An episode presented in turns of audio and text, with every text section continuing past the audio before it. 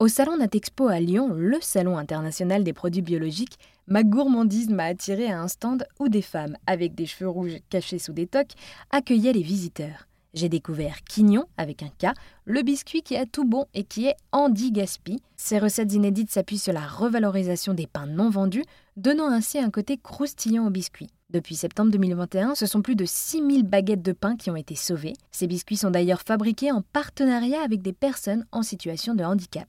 Alix, une des cofondatrices de Quignon, m'a énuméré les défis de cette nouvelle marque. Bah, les défis déjà c'est euh, savoir comment récupérer le pain, comment on le broie, comment on l'incorpore dans la recette de biscuits.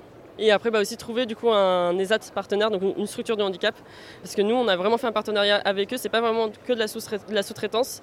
On a installé euh, les machines chez eux et là, on les forme euh, actuellement sur toute la partie euh, fabrication, conditionnement, préparation de colis, mais aussi livraison dans les magasins locaux en fonction des projets professionnels de chaque, de chaque travailleur, chaque biscuitier. S'ils veulent faire plus de la livraison, bon, on va les accompagner là-dessus. S'ils veulent faire plus de la fabrication, on va les accompagner sur ces postes-là. Et en parlant de euh, ces biscuits, quels sont euh, les biscuits que vous proposez aujourd'hui avec euh, Quignon?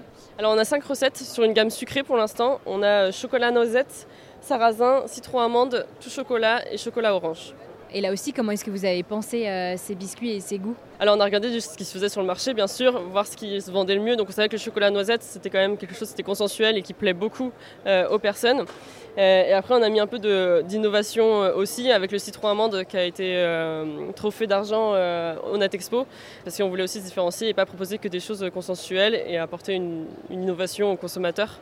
Donc oui, donc à l'avenir pour Quignon, ce sera d'autres produits avec des nouveaux goûts. C'est ça, c'est ça, exactement, et avec d'autres invendus et pour encore aller plus loin dans la démarche de l'anti-gaspillage. Eh bien, merci beaucoup Alix d'avoir répondu à toutes mes questions et de m'avoir présenté la marque Quignon. Bah, merci à vous, à bientôt.